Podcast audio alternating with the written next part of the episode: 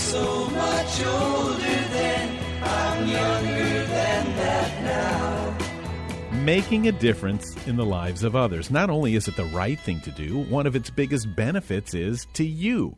I'm Bill Shafer with Marc Middleton, and this is Growing Bolder, the brand that is changing the way we think about age. Lending a helping hand, stepping in, opening your door, reaching out, doing things help others immensely.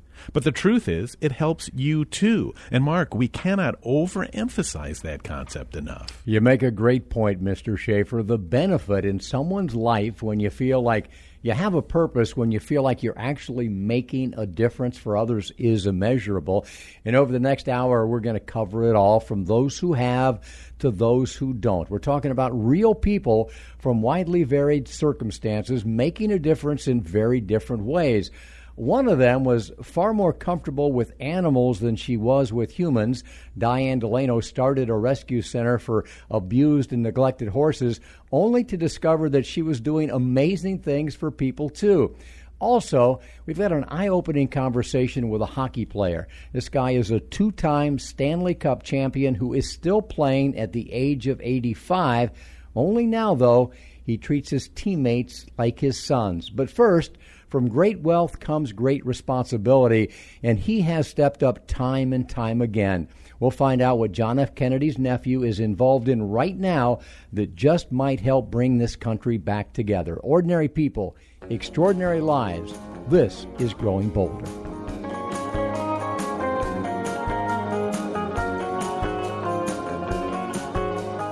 You know, if there ever has been a year that has challenged us all to grow bolder, it most definitely has been this past year. It has been a year of fear and frustration and anxiety and loneliness. Uh, and unfortunately, as we've also seen in cities all over America, uh, it has been a year of hate. In a word, it's been a year of great division uh, here in America.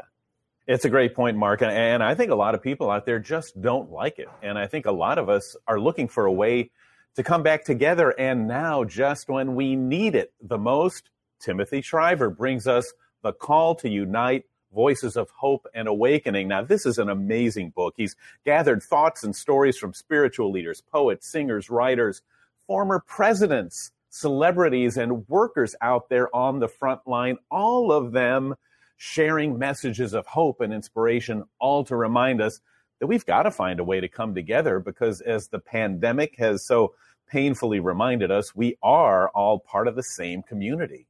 Yeah, the globe has gotten very, very small recently. Tim is a best selling author. He's a film producer. He is a true leader of social change, uh, whose main job over the past uh, few decades has been as the international head of the Special Olympics. Uh, and I think to put it simply, folks, he is one of the good guys. So let's welcome Dr. Timothy Shriver. Tim, how are you doing today? Thanks for having me, Marc, and thanks for the beautiful introduction from both of you. I think uh, first of all, it's an honor to be with you. Uh, we got to ch- talk earlier about the fact that our children know each other independently of any connection with us, and uh, to see a new generation of young people uh, challenging themselves to find the best within each other, crossing boundaries, uh, bringing new patterns and new ideas to the table. It's a story that doesn't get told that often, but you guys are telling the story, and I think you know, you're right, Bill. The way you put it, this this little book we've got here, you can see so many of them behind me. I'm, I'm uh, it's not a it's not a digital background; it's real books, um, and they're beautiful. Uh, and I hope they're they're an invitation. They're like a companion to your show. Uh, in some ways, there are a hundred or so people, uh, many of whom the reader doesn't know, but are all coming ready to join you. We're in a tough time. You're many, so many of us are feeling a lot of pain and struggle uh, whether it's from COVID or many of the other challenges, to, you know, the, the recent killings, just unbelievably outrageously painful. But sometimes when we get to these moments, uh, Pastor Rick Warren in the book calls it a tsunami of grief. But, you know, Jay Shetty reminds us even in a tsunami of grief, you can't stop celebrating. Don't diminish the grief. Uh, but as T.D. Jakes says, go to the pain and when we go to each other's pain, we actually find in each other uh, the tender, uh, the compassionate, the strong sense in which we are more at one than we are separate from one another. And that's, I hope, the message of the book. I, you know, I'm crazy enough to think it's the it's the story emerging in our country right now, but just doesn't get play. So what gets play is hatred. What gets play is outrage. What gets play is violence. I understand why. But what doesn't get play is another story, and it's a one I think we're all hungry for. And I think we're all frustrated, Tim. Uh, over the difficulty in reaching out uh, to everybody in this diverse world in which we live. And I think that's one of the beautiful things about this book because if it was just any one of the incredible people that you have, it would be easy for a large number of people to ignore it. But you have brought together a really eclectic group of, of interesting men and women. And, I guess we should note that. Uh, you know, the book was inspired by uh, the Call to Unite, an event that you organized uh, back in May. Uh, you brought together a lot of these same kinds of voices, many of the same people for a live 24 7 global stream. Uh, you raised $85 million to help those who have been impacted by the pandemic. At what point did it occur to you, or did you know at that moment that this would also be very valuable as a book? Well, you know, when we were planning the call, uh, we th- we had this crazy idea. Let's do a 24 hour live stream. Let's just invite everyone, all different kinds of people. And then I we thought to ourselves, well, who who's going to put that on? Who's going to host it? How are we going to produce it? Anyway, it all came together. But while we were calling people, I was on the phone with my sister, and she writes. My sister Maria Shriver writes the epilogue in this book. She says, you know, this isn't just a show. This is a book. And I was like, Maria, we're trying to put on a 24 hour show. Let's just focus on the show. She says, no, no, you have to focus. Focus. You're doing a show and a book. And I was like, okay, yes, ma'am. We're doing a show and a book. But she was right. Uh, you know, when we looked at the transcript after the show, in some ways the words on the page were even more powerful because we can hold them. You know, a video you have to watch, it's on your phone, maybe you look at it. But this is your companion. This is your bedside table. This is the handbook for a new story of us and a new story of you, the reader. I all of these folks are, you know, like Pastor Rick Warren says in the book, if you're at a if you're at a bad spot in your life, if you're feeling a lot of pain, and if you are thinking about taking your life, don't. Here's my email. Write to me. We can respond. We're ready. We're wow. here for you. So it's not just an abstract thing you know this sense of being united. It's the concrete manifestation of the you know the inner heart that each of us has reaching out across these all these divisions uh, republicans and democrats. You know some people say you have who in the book? And then they might fill in the blank with someone who's a democrat who they don't like or someone who's a republican they don't like and then they read the text and they're like my god uh, that's a that's a person who's got something to offer me. Maybe I've misjudged them. Maybe I haven't seen the full person. You know, we're not saying in this book agree with everybody, but listen to deepen your wisdom and your understanding of everybody.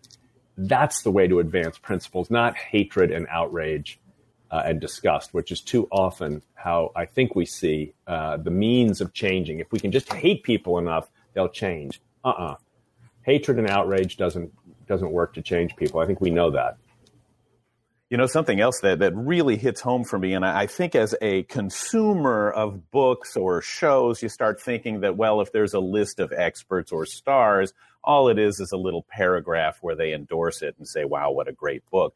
But in this case, each person you brought on, I mean, we're talking about big thinkers with diverse voices. Each one offers something concrete and interesting, whether it's Eckhart Tolle, Julia Roberts, Bishop Jakes, who, by the way, I, I mean, he kind of, what a great, what a great quote from him where he talks about all the pain that we've been through, especially over the past year, through the pandemic, through the violence and everything. He says, through pain comes a gift. Pain leaves a gift. And, and I wonder how those quotes hit you and if you have a favorite quote or contribution from one of the experts. Well, you know, just when you were saying that, uh, I can always, I can just feel my body respond. It's like, a, it's a visceral thing. Pain leaves a gift.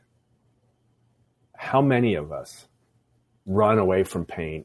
Well, of course we do. How many of us right now are in pain?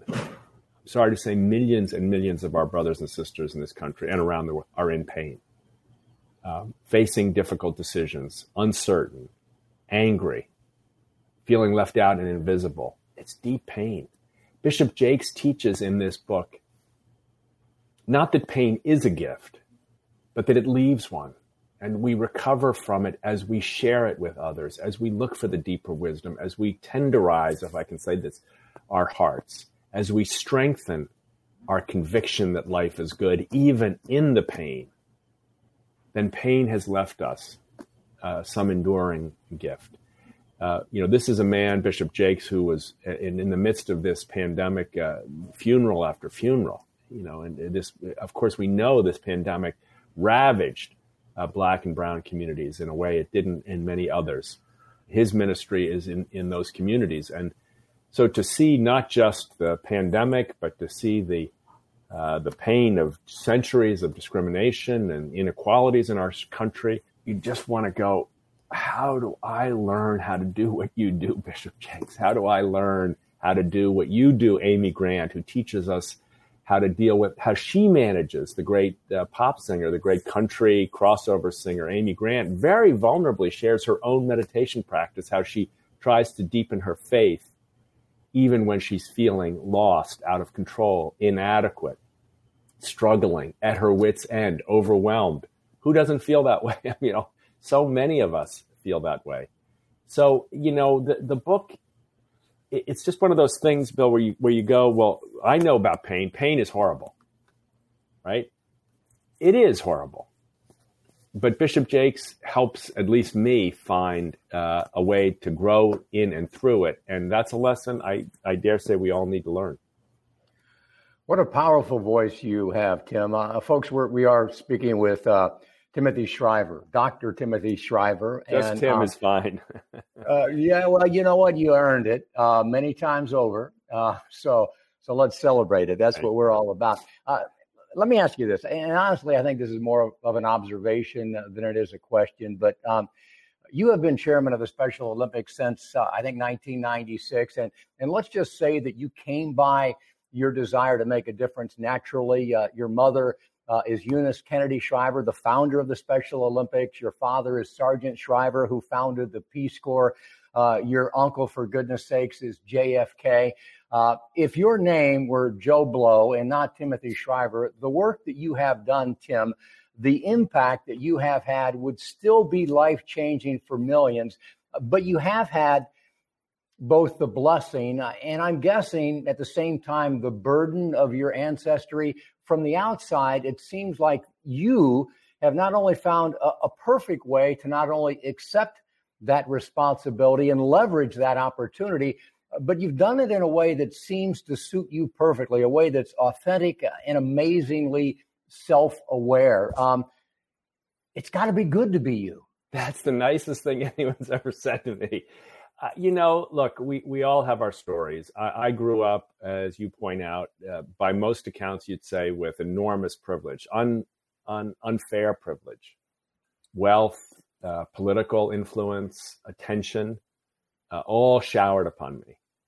Um, but maybe maybe the creator's design also re- put into that mix repeated, overwhelming grief, loss as a little kid confusion. What's going on? Can't understand. Um, uh, some senses I grew up that uh, that to really find the best in me, to find what really matters most in life, was not going to be something I could find from any superficial outcome. It just didn't work. You know, I could just see it. So while the privilege was there, so too was uh, was an invitation to something deeper. And you know, I, I've spent my life, as you point out, around the athletes of Special Olympics. You know, what they are, in my view, one giant community, millions of people around the world saying, unite. You know, people with special needs are so frequently treated as though they're just too different to belong, too different to go to school, too different to go to work, too different to ride the bus. They're just too different to live in my neighborhood. No, it's not true. And you know, my um, my journey uh, is um, has been uh, enormously privileged, primarily in the teachers I've uh, I've met, and some of them have Down syndrome, some of them have autism, some of them are 15 year old teenagers in urban America, and they've all tried to teach me one lesson, which is not to be divided from myself and not to be divided from others. And so the fact that I'm privileged enough to put my name on a book that includes so many of these voices, Loretta Claiborne, a Special Olympics athletes here, you know, uh, and as you say, Eckhart Tolle is here, and Julia Roberts is here, and Daniil Schmall is here, a nurse. Uh, the wisdom of the heart comes in all sorts and forms. And I learned that growing up, and I'm very grateful to my parents for teaching it to me. But I think the lesson is for us now uh, more urgent than ever. It's all because everyone we see, everyone we see, good and bad, they're a reflection of ourselves and who we are. And the bigger the privilege, the bigger the burden to do something big to make a difference. And this is where we really congratulate you and your family, your big you. sister, Maria Shriver. This is exciting. She's an Emmy and Peabody award winning journalist that everybody knows, best selling author as well. But The Call to Unite is the first book published by Maria's new publishing house, which she has founded to publish books that she says that seek to inform, ignite, inspire. And this seems like a great win, win, win for I'm you, Maria. Maria, Most you know, I'm, I'm, I'm, her first project because I'm I'm next younger than her in our family. So uh, I, am so uh, grateful that we're working together. You know, we sort of best friends for life in some ways, but never really on the same. You know, ne- literally in the same book. On this book, we got to work together. It's her imprint. She has a beautiful epilogue in here about searching for happiness. Uh, that comes at the end of this book, this beautiful. And just to remind people, you know, you can this is just an easy book to read. A lot of the, the sections are just a page long. You know, here's Richard Rohr, uh, the Franciscan priest, writing about the apocalypse as a parting of the veil, inviting us all to see beyond the appearances. But the selection's only a page long. Sometimes it's just a page or two, and you can pick it up at night and uh, you know and find yourself Elizabeth Gilbert here, just two pages. Uh, you find yourself in a companionship relationship as Maria and I, you know, have been friends in some ways for life. In some ways, this is a friend. This is this is another kind of a friend. Yes, it's a book. Yes, it's just pages and paper. But I hope it's voices that meet us where we are. I think there's something for everyone in here. It's a beautiful book to give as a gift.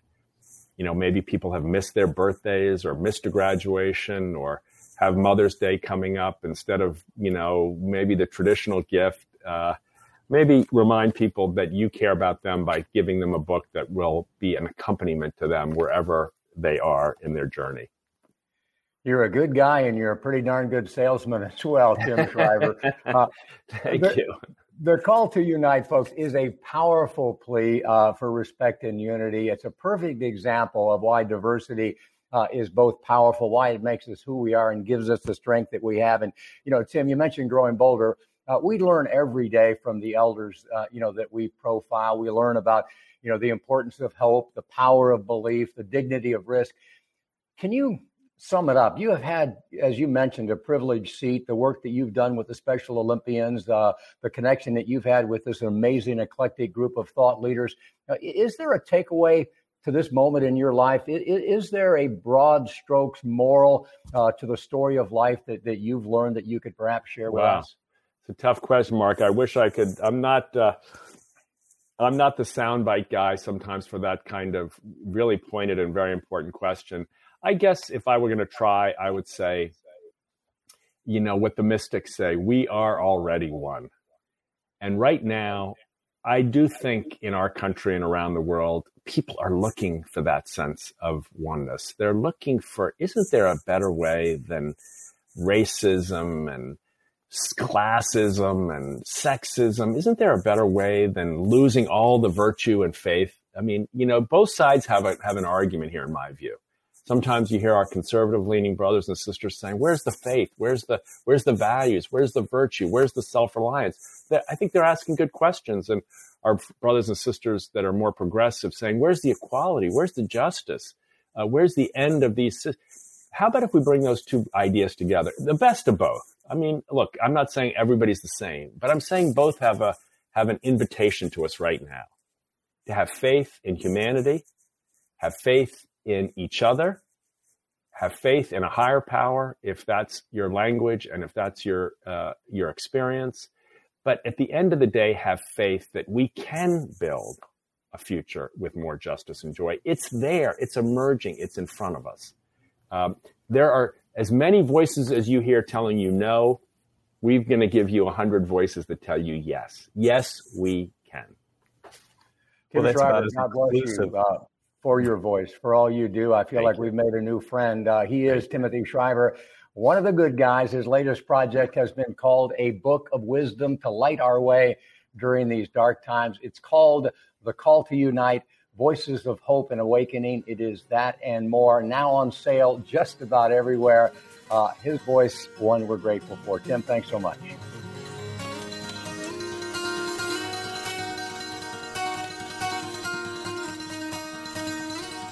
Coming up, he's a two time Stanley Cup champion who at 85 is still playing the game he loves. And what a storyteller. This is Growing Bolder. Support for Growing Bolder provided by Turning 64 is a time to celebrate as new adventures and opportunities await. And 64 is also a time to think about Medicare. Growing Bolder created a guide that helps explain it all, available for free at growingbolder.com/medicare.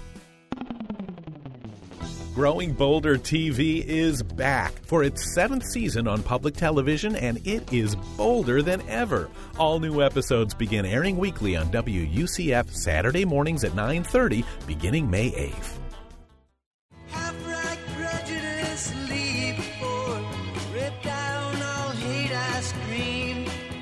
Hi, I'm Bill Shafer, and this is Growing Bolder.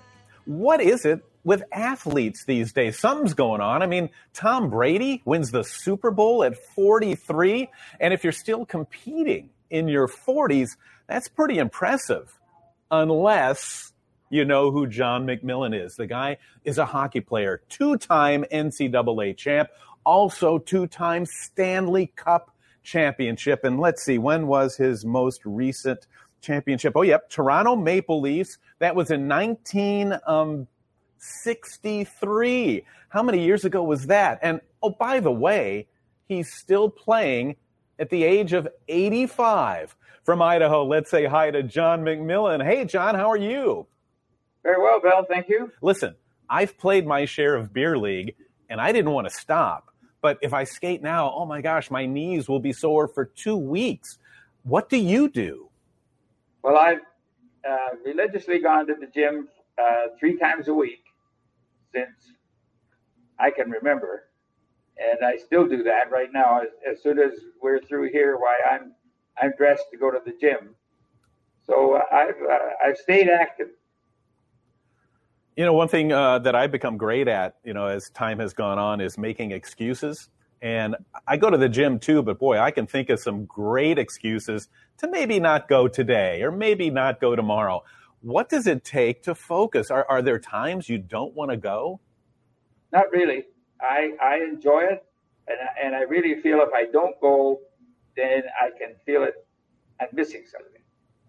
Well, you know what? That's a great point, John, because people will say, wow, you know, you're still playing hockey at your age and think, wow, you're sure lucky, but nothing happens by luck. I mean, generally things are the result of hard work or hard effort. So tell me a little bit about your team and what kind of league is it that you play in?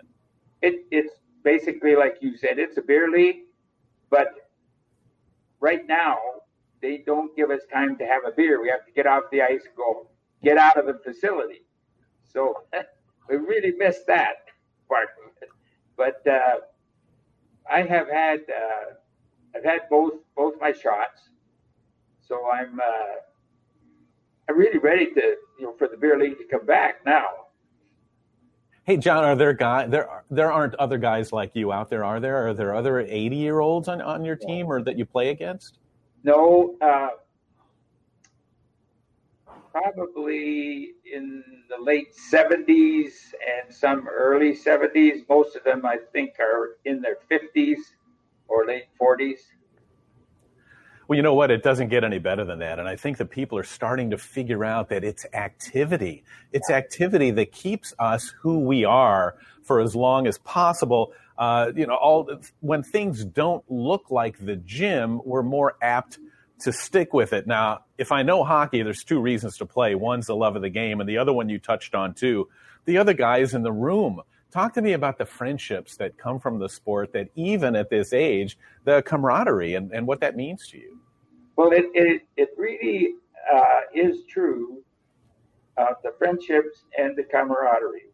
And we have just developed the best relationships that you can you could ever uh, think of happening, even if you were your next door neighbor. They are that close. We're that close. We're that friendly. The ladies all uh, travel when we travel, and uh, maybe they don't enjoy the games as much as we do, but nevertheless they show up and they they cheer us on.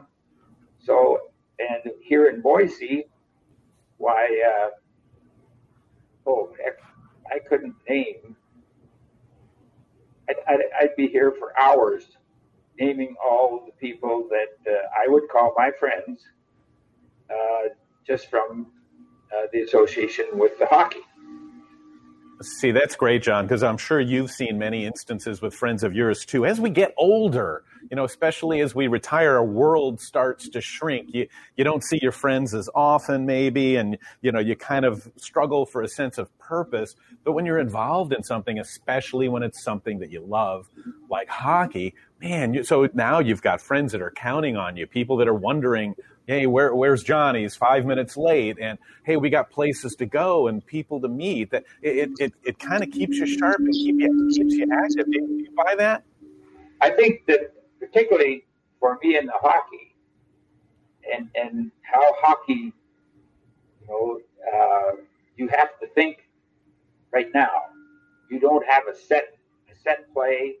Every play is, is uh, it happens uh, at the moment and the other thing there too is my team, which would be uh, oh, 13 to 15 guys. And if we play in a league that has seven teams, now I'm getting to interact with about a 100 people. And they all, uh, you know, during the course of a year or years, they become your friends.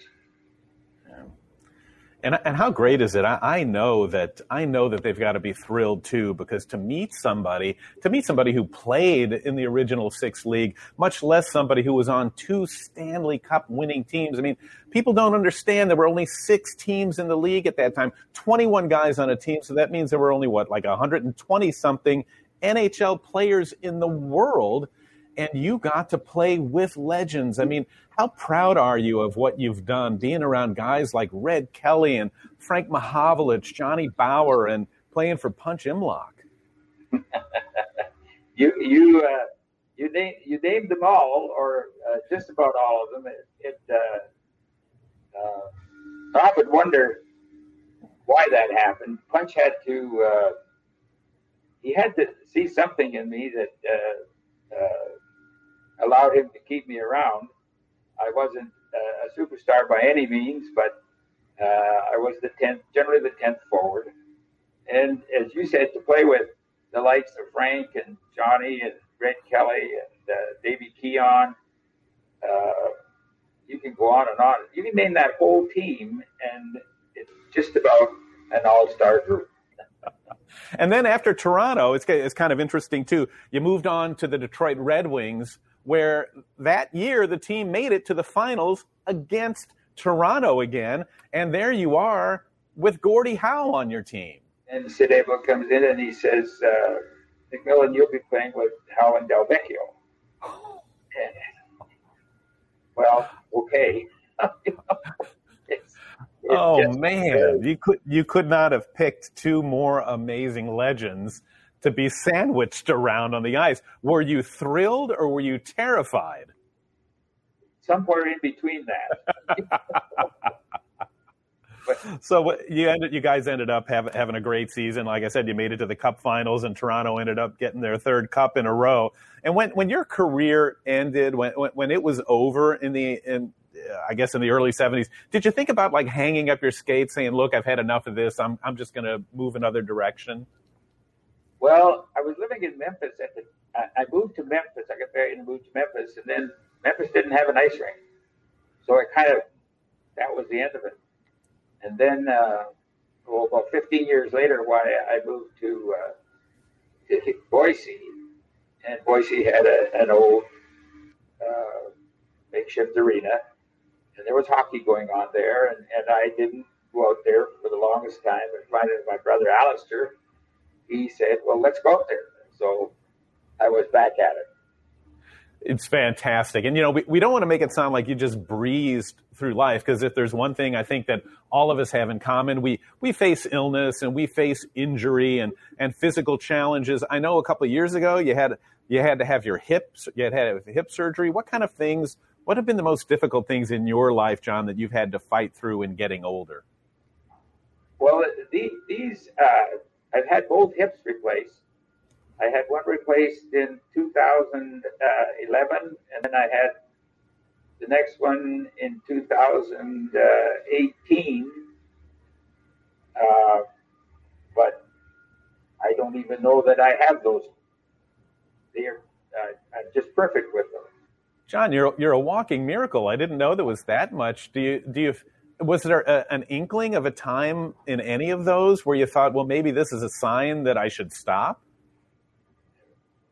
never entered my mind. That's awesome. That's a, see that's that we need a little more John MacMillan in all of us because you know I was talking about excuses sometimes when oh you know the back's a little sore I guess I'm not going to go to the rink today but that's probably when you need it the most. And it's really easy to say, well, I don't think I'll do that then you must think about the good that it does for you and the good that it didn't do if you don't do it. Well, I know part of it's probably genetics because you've got that fantastic hair that I've never had since I was 14.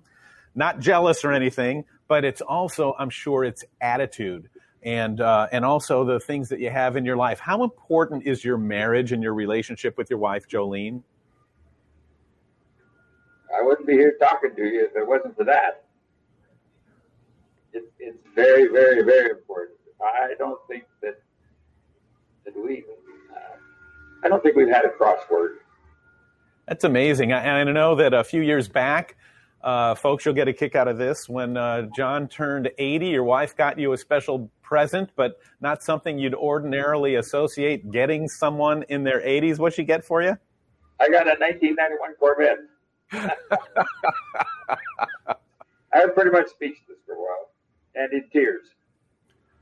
Well, I think what happens, John, is when you follow your passion, no matter what it is, I know a lot of people out there have different interests, uh, but I share yours for hockey, and I can tell you the hockey community is extremely supportive, and it's it's a lot more than a sport like many activities are. You see more people your age, my age, involved in sports at this stage than ever because it's more than just the event. It's the it's the friendships. It's people counting on you. It's you wanting to to to be there for others you've in your career I mean, you've been around amazing people you've had great accomplishments and every day you're showing us what's possible as we age. So from your unique seat in the arena what advice can you give us as to what's really important in life?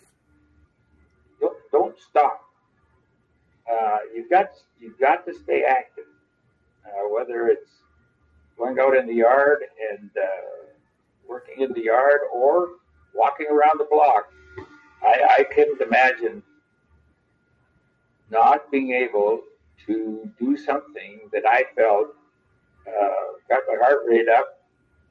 And uh, at the end of the day, I felt that I'd done something for me that would allow me to be here tomorrow. What an uplifting conversation with the great John MacMillan.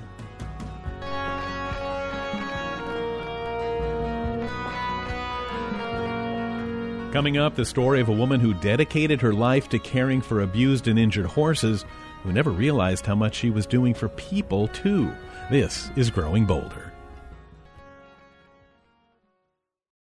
Support for Growing Bolder provided by Protected income from an annuity can help cover essential expenses in retirement, giving you the freedom to live the life you want. The right financial professional can show you how. Learn more at protectedincome.org and by the Center for Health and Well-being, now open in Winter Park. Wholeness, fitness, and medicine together in one convenient location, offering programs and services to promote healthy living and positive aging. More at yourhealthandwellbeing.org. Everybody in life likes to feel like they're growing bolder, living as best they can. But the reality is there are a lot of us who struggle, who need support, who face many difficult obstacles. No one sees this reality more clearly than Medicare case managers do, so we reached out to one. My name is Wendy Weiss, and I am the director of our Medicare case management uh, at Florida Blue. I've been a nurse since 2004. I was in the business world before that, before that and have kind of an analytical uh, type background. Um, but when I started as a nurse, uh, I worked in the OR and then transitioned into home care nursing. So that was my love. Uh, that was my passion, is being in homes. Um, it was they were Medicare, uh, you know, uh, over 65 uh, Medicare beneficiaries, and I never knew what I was walking into, um, and saw many things that um, were just horrible, and many beautiful things too. So that that became my passion, and being in the home and being able to see how elderly people live and how they struggle and um, what some of their um, issues are and being able to solve, help them solve those problems uh, felt good to me. I was helping them, but in a sense, I was helping myself too because I left work every day feeling like I had accomplished something. I think as we age, at least the way it's been for me, is you start to develop more confidence um, in who you are and maybe some wisdom um, about the world around you and perhaps care a little bit less about what other people think um, and start exploring what it is that you as an individual are all about and hopefully begin to share that with the people that you love. I think it's communication. The, the, the story here is that we want our members to be healthy. We want our community to be healthy um, and to be happier, and especially in this environment where people are stuck in their houses. Um, and feel isolated and concerned about what the future holds and fear for their own health and um, praying that they don't get COVID or someone they love doesn't get COVID, we want them to know that we are here, that we will answer the phone, we will talk them through it, we will help them find available resources. There are many people like Wendy Weiss and organizations out there that offer all kinds of resources that can help you live your best life. And some of those are listed at growingbolder.com slash Medicare.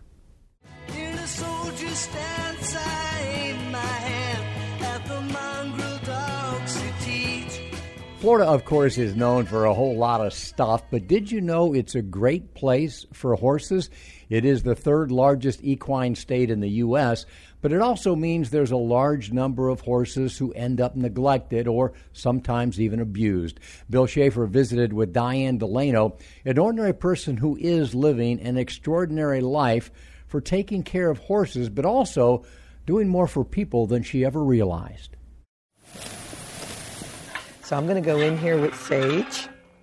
It's a scene that happens over and over again every time a new horse arrives. So I'm going to approach and I'm going to ask her to let me touch her. So Diane Delano has to win their trust. I'm standing sideways to her instead of straight on. And then I try to be as natural as possible. She takes in horses that no one else will, like Sage, afraid, uncertain, and alone. Does that feel good? Still wild, still afraid of human interaction. And that's a nice thing. She came actually closer to me. Delano has a way about her, slowly but firmly helping Sage overcome the fear of helping her feel safe, secure, and protected. See how she saw that come? So she's still not ready for two hands. This is what she does for horses who've been abused and neglected. Come right here. And without realizing it, she does with people too. The volunteers that help keep the Wild Horse Rescue Center going. So he would graze. They too come from all over, looking for a place where they're needed, searching for a sense of purpose, wanting to make a difference. It's amazing how many wonderful people come from the villages. It really is. The Villages, Florida is one of the largest retirement communities in the country, just a short distance from the Wild Horse Rescue Center. It's provided a steady stream of people looking to lend a hand in any way possible. And it was amazing to see their ethics and their enthusiasm. All right, you can shut that. Thank you. Even from people like Harvey Peterson, Good clean water. 82 years old and battling dementia. Still, his wife brings him every week.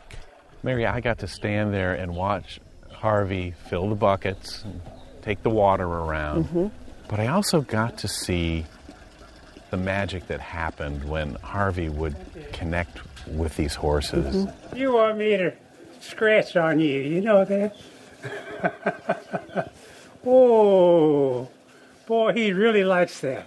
Start rubbing their heads and, and how they loved being around him. What does this really do for him? What does this mean to him? Well, it makes life meaningful for both of them.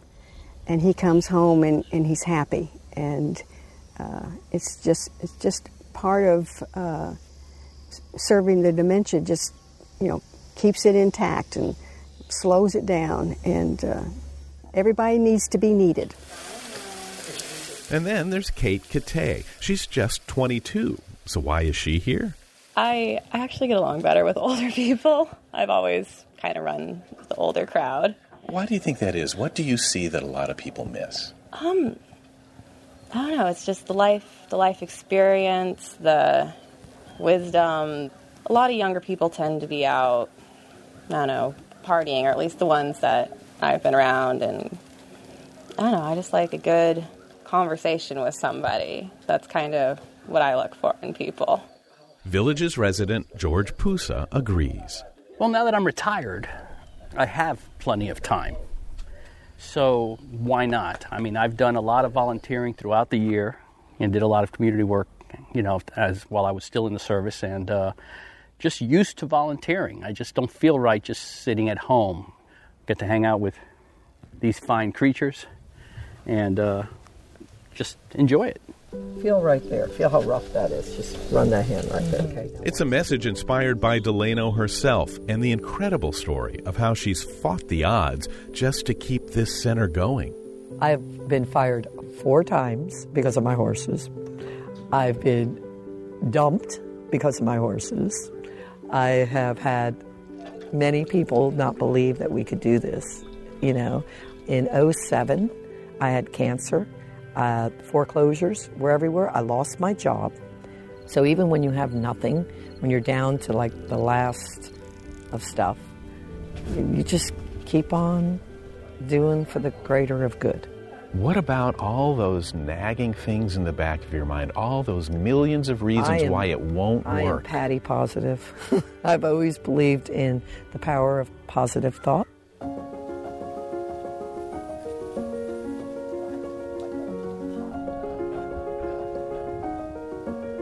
This is a big breakthrough on her five weeks that she's been here. For people watching the story, if they take away one thing, what do you hope they take away from this? To keep a passion about things and, and believe in it, keep faith that it can, for the greater of good, and help those that need a hand up. You don't always have to give a hand out, but give them a hand up, just like these horses. I give them a hand up so that they can go on to their next life. Great interview, Mr. Shafer, and yet another example that when you do things for the right reason, usually you end up making a difference in ways that you never even expected. And there is something about caring for animals that does seem to bring out the best in humans. If you'd like more information, if you want to donate or volunteer, they do have a wonderful website at wildhorserescuecenter.org.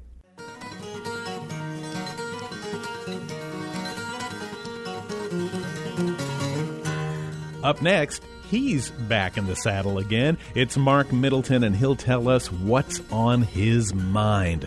Don't miss it. This is Growing Bolder. Support for Growing Bolder provided by There's a place in Florida home to wide open spaces, uncrowded white sand beaches, sparkling Gulf of Mexico waters, and endless natural surroundings. Florida's Paradise Coast, Naples, Marco Island, and the Everglades. The perfect reward for that long overdue getaway. Safe and spectacular. Farm to table restaurants, luxurious shopping, arts and culture, golf, fishing, and more. When only paradise will do, it's paradisecoast.com. Let's face it, retirement isn't what it used to be. It's no longer about winding down, but rather following your passions and doing all the things you've dreamed of doing. So, understanding that you could have another 20, 30, or more years of living to do, it's important to change how you plan for it. And this is especially true for women because they're often up against an entirely different set of challenges in retirement. For instance, women tend to outlive their male counterparts by an average of three to four years and have, by no fault of their own, saved less due to lower average lifetime earnings and interruptions due to family caregiving responsibilities. So it's no wonder that research shows women are more concerned than men about running out of money in retirement. The good news is there are things women can do to achieve a financial plan that fits how they want to live and thrive in retirement. One of the first things you can do is contribute as much as possible to a workplace retirement plan like 401ks. Even if you're close to retirement, making larger catch up contributions can make a huge difference in making you more secure. Another important way is to put some of your savings into protected income from an annuity, which can help cover some of your essential monthly expenses for the rest of your life. The bottom line is this make sure you're prioritizing your own retirement funding and plan for income that you can count on to last throughout retirement. Women too often put the family's financial needs ahead of their own retirement. But with a little help, you can take care of yourself and your family's needs. That's where the right financial professional comes in. It's a common myth that financial professionals are only for the wealthy. Not true. Work with a financial professional that really understands both your needs the must have money to cover your monthly expenses, and also your wants, the money you'll need to do the things you've always wanted to do. The Alliance for Lifetime Income offers information, tools, and resources on how to plan for retirement income, as well as places to find the right financial professional. Learn more at protectedincome.org. My guard stood hard when abstract threats too noble to neglect. You know, one of my favorite parts of the program is near the end, right where we are now, because this is where Marc Middleton starts a conversation on something interesting, something relevant and helpful. So, right now, Marc, what's on your mind? Well, I hope this remains one of your favorite parts of the program, Bill, because I'm going to throw you a personal curve, because what's on my mind today is you. Uh, and your family. And, and, I hope I'm not getting too personal, Bill. If I am, I know you'll tell me to shut up and we'll go in a different direction. But uh, Bill lost his dad this past week. At 94 years old, Bill's dad passed away uh, near his home in St. Louis. And Bill, I've been thinking about you ever since. How are you doing? And what can you share with us? Uh, because these are amazing times, uh, you know, when someone uh, in our family, a loved one passes away. How are you doing? Well, you know, thank you for asking, and I know you went through this too not that long ago. And isn't it isn't it kind of surprising that here we are in our mid to late sixties and still had our parents, you know, until uh, until this point. So, in, in one way, Marc, at the age of ninety four you're not really mourning for the years they lost. You know, meaning if somebody died at 50 or mm. 60, you don't think, well, gee, they missed out on their golden years or anything. But I was made aware of how difficult it can be to survive, to age more than others. My mom pointed out she's 93, and she suddenly feels like she is a stranger in her own world. All the people that she knew growing up, She's seen them pass away. All her brothers and sisters are gone. Her relatives are gone.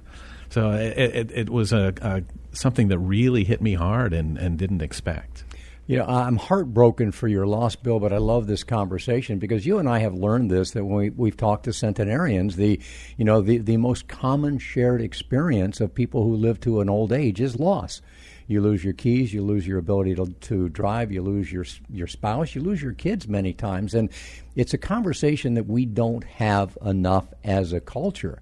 You know, we have to destigmatize, you know, dying because it, it's a journey we are all going to take at some point. And, you know, so, so thank you for sharing it with us and with our team. I know you talked to the, to the team about it today uh, during our staff meeting, but uh, it, it, it is tough, but it is something, as you know, everybody our age is going through, and, and it's difficult for us. And everybody listening has had a loss.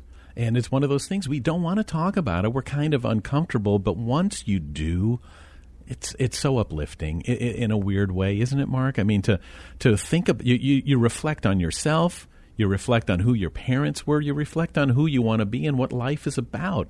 And man, any opportunity to do that is an opportunity for growth. 94 years old. It was a pretty good run for your dad, and I know he was very, very proud of the family that he raised, and I know you were very, very proud of him. So under the circumstances, under the condition of being a human being, it's about as good as it gets, isn't it? It really is. Uh, none of us make it out alive. It's part of turning the page in the book. We all have our own story to write. So, what is it they say, Marc? It's not the years you you were born or died. It's the dash in the middle. So, people, go out and make that dash the best you can, because this is growing bolder.